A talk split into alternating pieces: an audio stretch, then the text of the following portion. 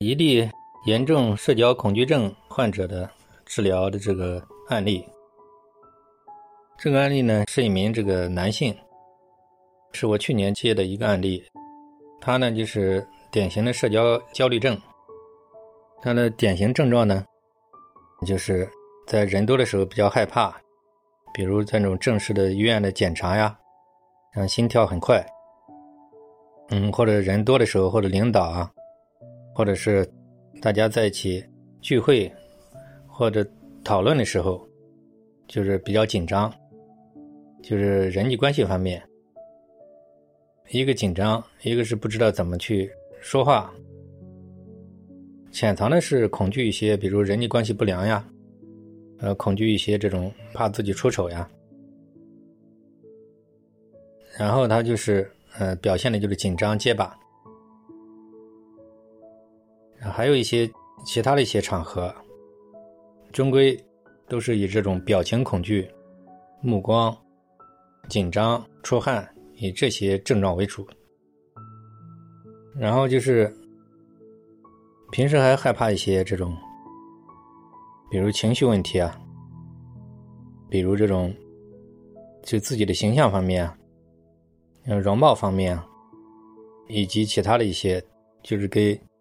自我形象方面比较在意的一些内容。那么这个案例呢，我大概用三个月左右的时间就给他，呃，基本上康复。主要的治疗方案呢，是第一步先做一个心理大清理，就是修正了他对一些症状的这种错误认知。比如，他认为尴尬是不好的，他认为这个紧张是一种病。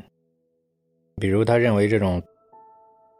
这种种的表现，他很怕、很在乎。他的认知里面认为别人都不是这样的。啊，其实他这个里面有很多认知的偏差。嗯，一般普通人、一般人都有的一些，比如紧张啊、尴尬、脸红啊、结巴、出丑啊什么的。他呢，可能就认为这个是病，是别人没有的，就只有他自己有，以及他认为是自己比别人重，就是极度敏感、极度恐惧这样一些所谓的症状。这个本质上是他的认知的完美主义偏差，以及他太在意、太恐惧这样的、太在乎这样的一些外在形象所导致的。后来我在慢慢给他认知做了修正之后。然后呢，又引导向他做一些脱敏训练。脱敏训练不是为了让他去去锻炼的不紧张，啊，脱敏训练的方向就是千万不要搞反了，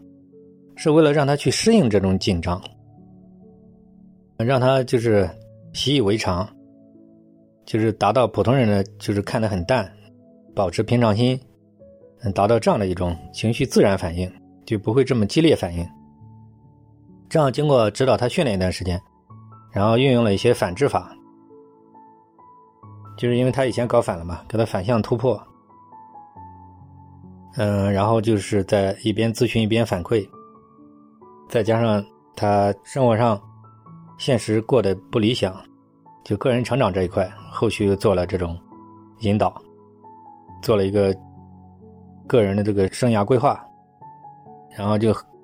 找到适合他的道路，然后他逐步在现实问题处理好当中获得了自信。终归大概就是这种几个系统的综合疗法吧。啊，因为